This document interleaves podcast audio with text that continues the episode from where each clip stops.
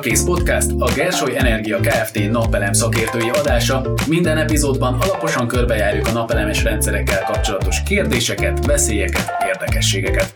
Én Rácz Huba vagyok, állandó szolár szakértőnk pedig Tóth Tamás. Szervusz! Szervusz, szia Huba, köszöntöm a kedves hallgatókat is. Na most, hogy így beharangoztalak téged, mint szolár szakértő, akkor ezt bontsuk ki egy kicsit. Hogy kerültél közel a szolárhoz, a napelemes piachoz, és egyáltalán a Gersoly Energia Kft-hez? Hát először is köszönöm szépen a, a szakértő kifejezést, hát erre nap, napi szinten törekszem. Ez az egész dolog úgy indult, hogy 2014-15 környékén nekem szakdolgozatot kellett írnom a főiskolán, ahova jártam, és én a napenergiát választottam szakdolgozati témának, és az ehhez szükséges gyakorlati helyet kerestem. Az interneten meg is találtam a céget, a Gerső Energia Kft-t, és én megkerestem a céget avval a, a felvetéssel, hogy mi lenne akkor, hogyha én gyakorlatot teljesítenék náluk. Egyszerűen bejöttél az utcáról. Igen, tulajdonképpen igen. Szentpéteri Gerső Erika cégvezető asszony meglepődöttségére, és Erika nagyon kedves volt, felkarolt, és lehetőséget adott nekem erre, ez odáig ment ez a dolog, hogy most már itt vagyunk gyakorlatilag öt éve lassan. Miért pont a szolár? Hát izgalmasnak találtam mindig azt, hogy ez egy ingyenes energiaforrás, relatíve ingyenes, és ehhez választottam ugye a témát is. A dolgozat maga pedig egy levegős napkollektorról szólt, ami egy háznak a fűtésére rásegített. Az, hogy most már ez villamos energiává nőtte ki magát az utóbbi években, ez, ez, ez hozta ezt az irányt, hogy ez a, a, a PV rendszer, tehát a fotovoltaikus rendszerek menjenek Magyarországon. Mióta is foglalkozol akkor napelemekkel? Tulajdonképpen tehát az érdeklődés maga az már korábban megvolt. Uh-huh. A, az, hogy én most hivatalosan ebben dolgozom, az, az inkább 2015-től kezdve. Na éppen ezért első epizód gyanánt én összeszedtem a talán legtöbbet, leggyakrabban ismételt kérdéseket neked. Hozzád képest én biztosan laikus vagyok, úgyhogy szerintem lesznek kereszt kérdéseim majd. Maradjunk az alapoknál. Elkészült a rendszer, fent vannak a panelek a háztetőn. Mit tartalmaz maga a napelemes rendszer? A panelek. Igen, igen, jó, jól elkezdted, abszolút jól elkezdted. Van ugye még ugye a tartószerkezet, ami, ami fenntartja a paneleket a tetőn, ez egy rozsdementes saváló tartószerkezet. Van ugye az AC és DC védelem, ami az invertert védi, hogy a hálózat felől vagy a napelemek felől jövő lengéseket úgymond ezt elvezesse fölfelé és védje. Az inverter alakítja energiává. Hát igen, a, gyakorlatilag az inverter egy átalakító, tehát az egyen áramból váltót csinál. A napelemektől egyen egyenáram jön, és ugye ezt most ugye egyenáramról elég nehézkes lenne használni a, a berendezéseinket, ezért ezt váltóvá felhasználó baráttá kell alakítani, és ugye neki ez a szerepe, hogy, hogy ezt megcsinálja, Értem. és továbbítsa a hálózat felé, igen. Tehát akkor panelek, ACDC, inverter, igen, tartószerkezet. Igen, tartószerkezet, és gyakorlatilag kábelezésű rész van még, van ugye egyenáramú oldalú kábelezés, és van váltóáramú oldali kábelezés, meg ugye a földelővezeték megoldás, ami nagyon fontos. Ezekből áll így főként össze, most itt lakossági rendszerekről beszélek leginkább, úgyhogy ezek a főbelemei. Tehát fent van a rendszer a tetőn, a szolgáltató a telepítés után kicseréli a villanyórát adveszmérő órára. Mit csinál ez az adveszmérő? Mérni fogja a betáplát és a vételezett mennyiséget. Nekünk felhasználói szinten ez a legfontosabb.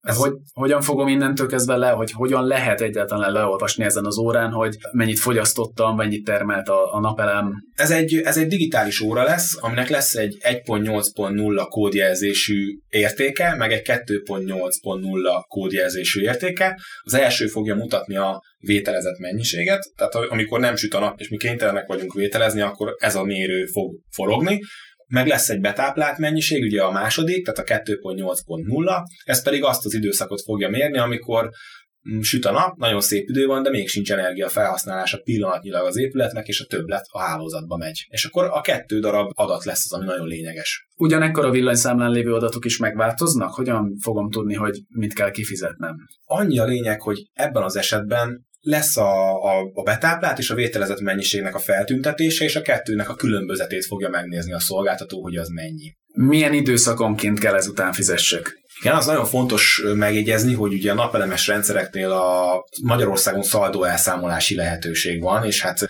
a lakosságnak az a jó, hogy hogy kvázi puffer tartályként vagy tárolóként használhatja a, a hálózatot, hát az országos hálózatról beszélek most éppen, tehát ugye ott be is táplálhat és vehet is ki a hálózatból. Igen, ezt az előbb említetted, hogy ha nem használom fel, akkor betáplál a hálózatba. Így van, így van, így van, és valaki tehát... más el fogja használni Aha. abba a pillanatban. Tehát ezek gyakorlatilag másodperc alapon változnak ezek az üzemállapotok, hogy éppen mi hogyan történik. Tehát az éves elszámolási dátum az, mert ugye minden évben egyszer fogunk elszámolni a szolgáltatóval, tehát akinek napelemes rendszere lesz, ő át fog váltani éves elszámolásra, legtöbbször automatikusan, bár volt olyan, akinél a számla továbbra is jött ki, de szólni kell ilyenkor a szolgáltatónak, hogy probléma van, és akkor orvosolják ezt a, a hibát, akkor gyakorlatilag évbe, egy évbe egyszer kell elszámolni ez gyakorlatilag azt mondja, hogy ez egy, egy, egy tárolási lehetőség tulajdonképpen, tehát az, az országos hálózatot fogjuk tárolónak használni. És ezért lehet azt mondani, hogy szaldó évente egyszer van elszámolás, és ez nagyon jó.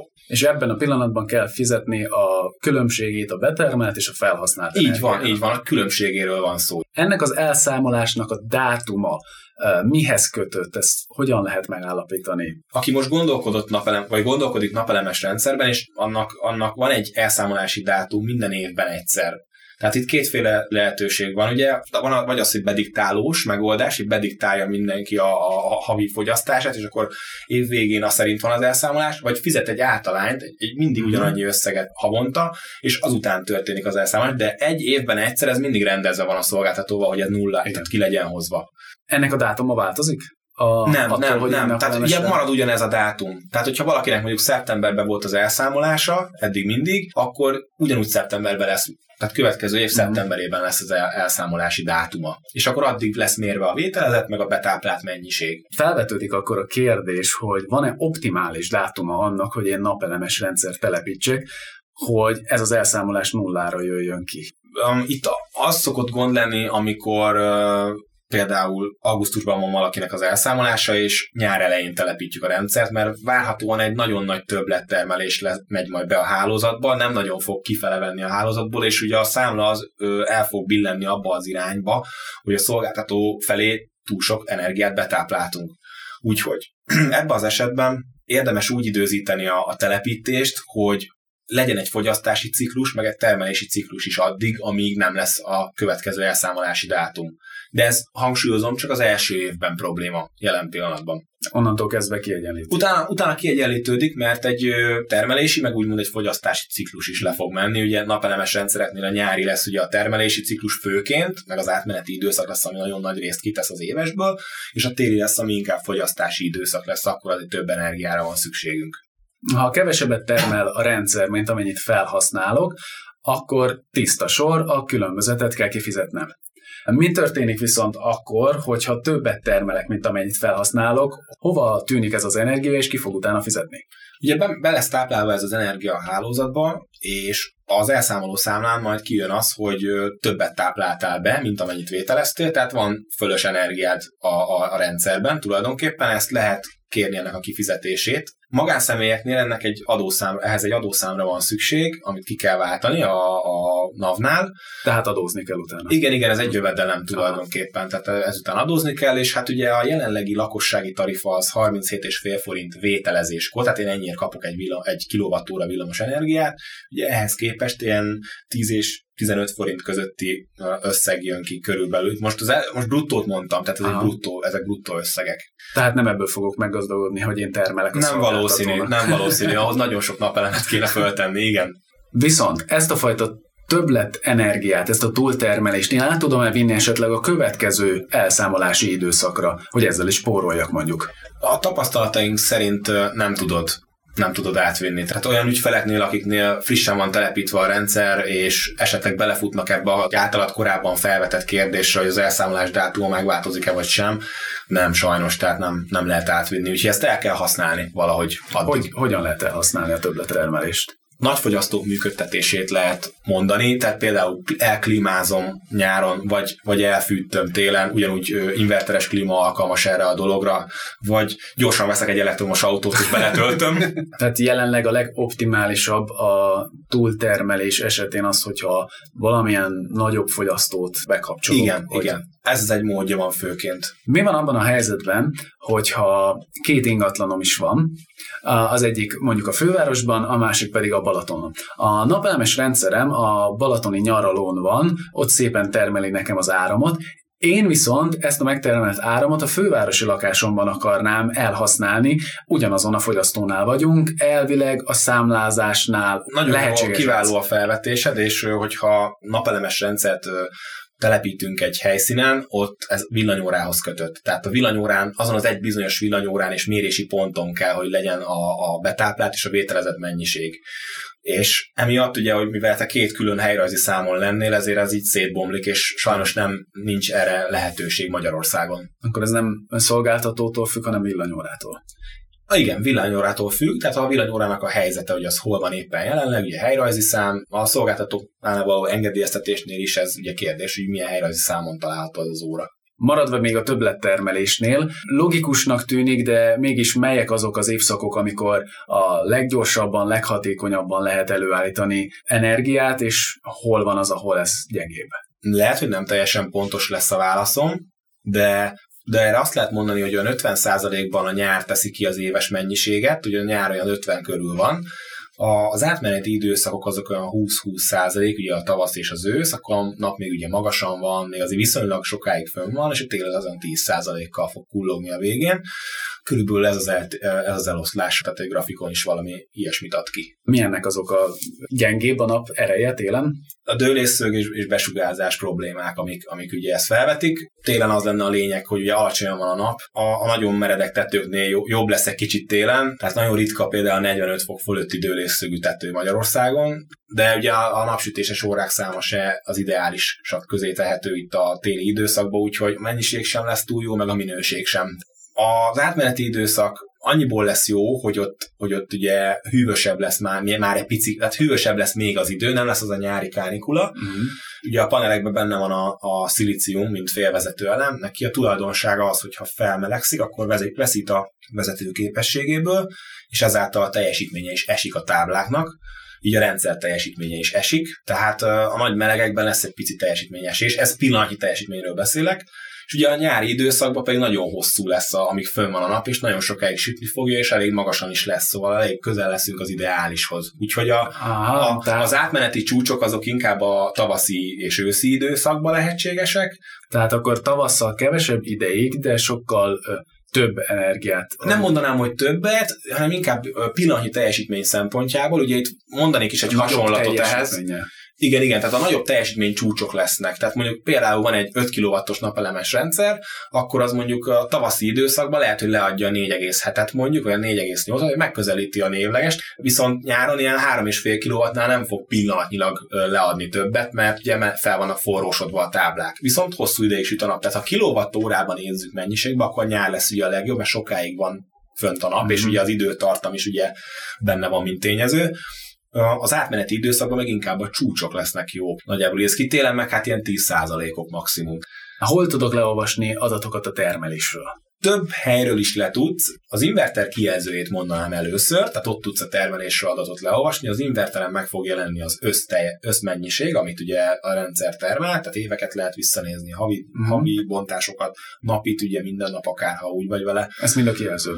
A kijelzőn, igen, ami, ahol ugye van kijelző, most már az gyártók picit elmentek olyan irányba, hogy a kijelzőt azt már kihagyják így a, a gyártásból, tehát így nem nagyon van kijelző, minden ugye applikáció alapon megy, és akkor ha internetre van tanítva a rendszered, már azért nagy része úgy van a rendszereknek telepítve, akkor az applikáció is le fogod tudni ezeket olvasni, ami jár ezekhez a rendszerekhez. Uh-huh vagy pedig van ad a villanyóra. Tehát, hogyha semmit nincsen, se applikáció, se kijelző, akkor, akkor ki tudsz menni, és a villanyóránál lehet azért következtetni a rendszer működésére. Ez esetben viszont mi az a monitoring? A monitoring egy nyomonkövetési lehetőség, a rendszert tudjuk felügyelni tulajdonképpen, mi az aktuális teljesítmény, mik a havi teljesítmények, vagy a, a hozamok, mi az éves hozam, és ez visszanézhető, és ehhez mi is hozzáférünk, mint telepítő, és a tulajdonos is hozzáfér. És ezzel, ezzel mi tudunk következtetni a rendszer működésére. Ha valami probléma van, akkor azt mi is látjuk. Így van, a telepítő fogja elsőként, tehát mi fogjuk látni először,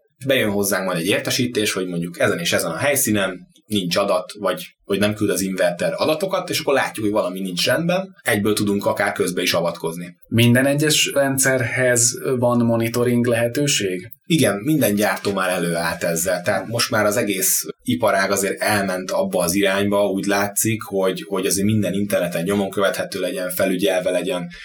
De ez úgy gondolom, hogy ez kell is, tehát a napelem az nem olyan, hogy most megvásárolom, és akkor a sarokba az úgy, úgy el van, és akkor nézegetem, hanem azért, azért ez egy kis erőmű, ennek e, ezt ugye üzemeltetni kell. Nagyrészt nincsen velük probléma, tehát nem nagyon ritka eset, hogy ezekben hibák lennének, de azért oda kell rá figyelni. Az inverteres applikáción, vagy magán az inverter kijelzői ugyanazt az adatot kell lássam akkor, mint ezen a monitoring felületen? Így van, ennek fel kell mindig frissülnie. Tehát, hogyha még van is egy pici uh, eltérés, akkor ugye ennek, ennek fel kell frissülnie. Ez a felfrissülés, ez mit jelent? Van valami kihagyás? Mondjuk, ha tegyük fel, hogy a internet szolgáltatónál mondjuk egy órán keresztül nincsen internet valamilyen Aha. az épületben, és akkor az inverter se kap ugye hálózatot, akkor tárolja az adatot, ami éppen aktuálisan volt, addig, amíg nem volt internet, és ő ezt visszatölti majd utólag a hálózatra, és akkor van egy kis hálózaton keresztül, így van, így van, így van, van egy kis memóriája, és akkor nem fog az adat, adat elveszni. Mi történik akkor, hogyha mondjuk egy ilyen internetes kiesés után se látok adatot, vagy ha egyáltalán nem mutat semmit a monitoring felület? Ilyenkor befut hozzánk egy értesítés, hogy nincs adat a helyszínről, és hát igyekszünk minél hamarabb kapcsolatba lépni a tulajdonossal, hogy mi az, ami miatt mi nem látjuk az adatokat. Ilyenkor... Milyen okai lehetnek a nulla kilowattnak? Gyakorlatilag lehet olyan oka, hogy mondjuk az olvadó betét kiment, Ez, ez, a, ez, ez a napelem, ez az olvadó betét... tudnám. a, ez az olvadó betét, ez a, a napelemek és az inverter közötti kábelszakasznál vannak. Ugye olvadó betét, a nevébe is benne, hogy kiolvad, ha esetleg valami probléma van. Lehet áramszünet is akár, hogy mi nullát, vagy nem látunk adatot. Úgyhogy bele lehet menni ebbe jobban mélységeibe is, de, de általában az internet, a hálózat, vagy esetleg olvadó betét hmm. probléma lehet ilyen esetben. Milyen problémái lehetnek az inverternek? Vagy egyáltalán honnan tudom, hogy problémája van?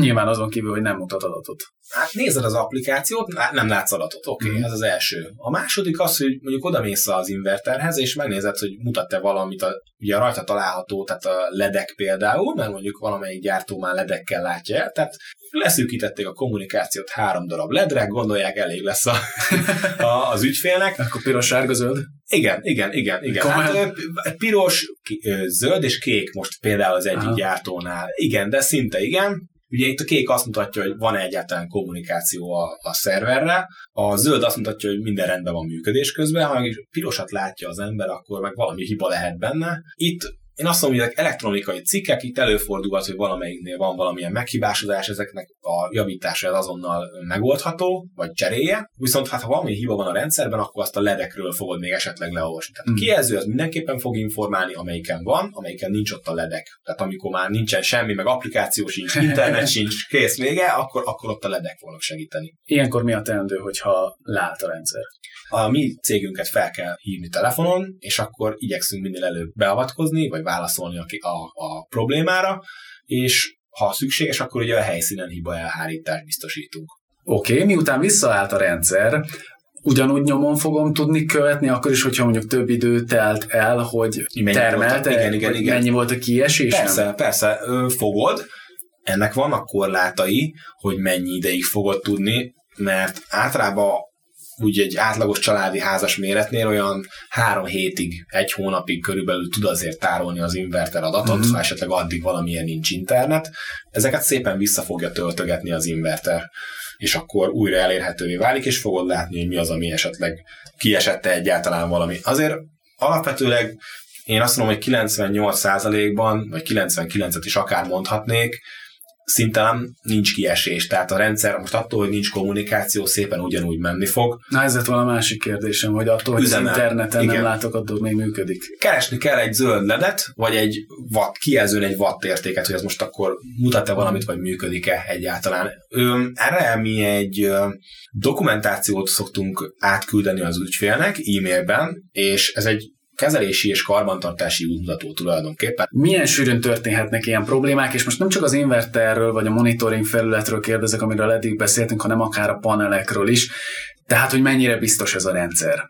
Egy elég biztos technológiával van ezért dolgunk, elég régi kísérleti darabok még a mai napig mennek elég szép százalékon, úgyhogy nem, nagyon kicsinek mondanám a kockázatát egy ilyen jellegű beruházásnak. Ugye itt, a, ami a kültérre vagy a természettel úgymond érintkezik, azok maguk a táblák. Uh-huh. Ugye itt ezeken van egy 3,2 mm-es, hát szabvány szerint ugye ez a méret van, 3,2 mm-es edzett üveg, Igen. ami elég jól ellenáll azért a környezeti hatásoknak, itt most a jégre gondolok főként. Uh-huh. Én azt mondom, hogy ez a golflabda méretű jég az már azért nagy lesznek, tehát a, a fölötti méret az már nagyon nagy, és akkor már be, betörhetnek ezek az üvegek, de azért elég jól bírja a szélsőséges körülményeket is vannak olyan gyártók, akiknél hosszabb a garancia, a hátulján is van egy ilyen edzett üveg, ez már egy prémium kategóriának mondható, például a Glass Glass napelemek, így szépen németesen, ha jól mondom. Ezek a panelek már, hát masszívabbaknak mondhatóak, de igazság szerint, ha most az egyszerűekről és a normál panelekről uh-huh. beszélünk, az általános kereskedelmi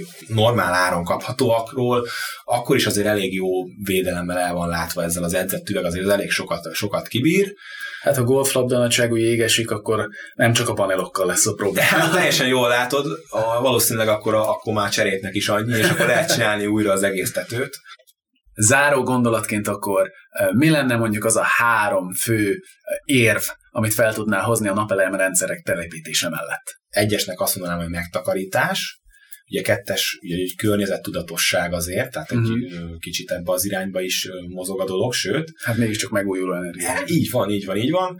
A hármas pedig az, hogy ez egy ingatlanok értékét növelő dolog, azért energetikailag egy sokkal jobb besorolásba kerül. Úgyhogy a, akár egy ingatlan kereskedelmi piacon is jobban megállja a helyét egy ilyen épület. Azt hiszem akkor, hogy a legfőbb gyakori kérdéseket feltettem. Van-e bármi, ami benned maradt még? Én úgy gondolom, hogy elég szépen sikerült kiveséznünk így a fő kérdéseket, úgyhogy én nagyon szépen Nagyjából egyébként a... ilyen kérdéseket találkozott is? Igen, ezek jelentősen, a kérdések nagy része azok, azok erről szólnak, vagy a telepítés előtt, vagy a telepítés után. Tehát aki Jó. még gondolkodik benne, és mondjuk felhív bennünket, és megkérdezi, és érdeklődik telefonon, vagy e-mailben, akkor ott nagyon sokszor előfordulnak ilyen kérdések, úgyhogy szerintem ezeken elég szépen körbe tudtunk menni. Én köszönöm, hogy elhozta ezeket nekem, és hogy, és hogy meghallgatott a hallgatóság. Én is köszönöm, hogy itt voltál, és amennyiben a hallgatónkban merült volna fel bármilyen kérdés vagy észrevétel az adással kapcsolatban, netán van olyan téma, amiről szívesen hallanának, még írjanak nekünk az infokukacgersolyenergia.com-ra, vagy keresenek minket kapcsolattartóinknál, sőt, még akár Facebookon keresztül is megtalálhatóak vagyunk a facebook.com per Gersoly Energia címen. Még nagyon fontos, hogy értékeljenek minket bármilyen platformon is hallgatnak éppen. Én köszönöm a figyelmet, Tamás, neked pedig a válaszokat. Köszönöm szépen.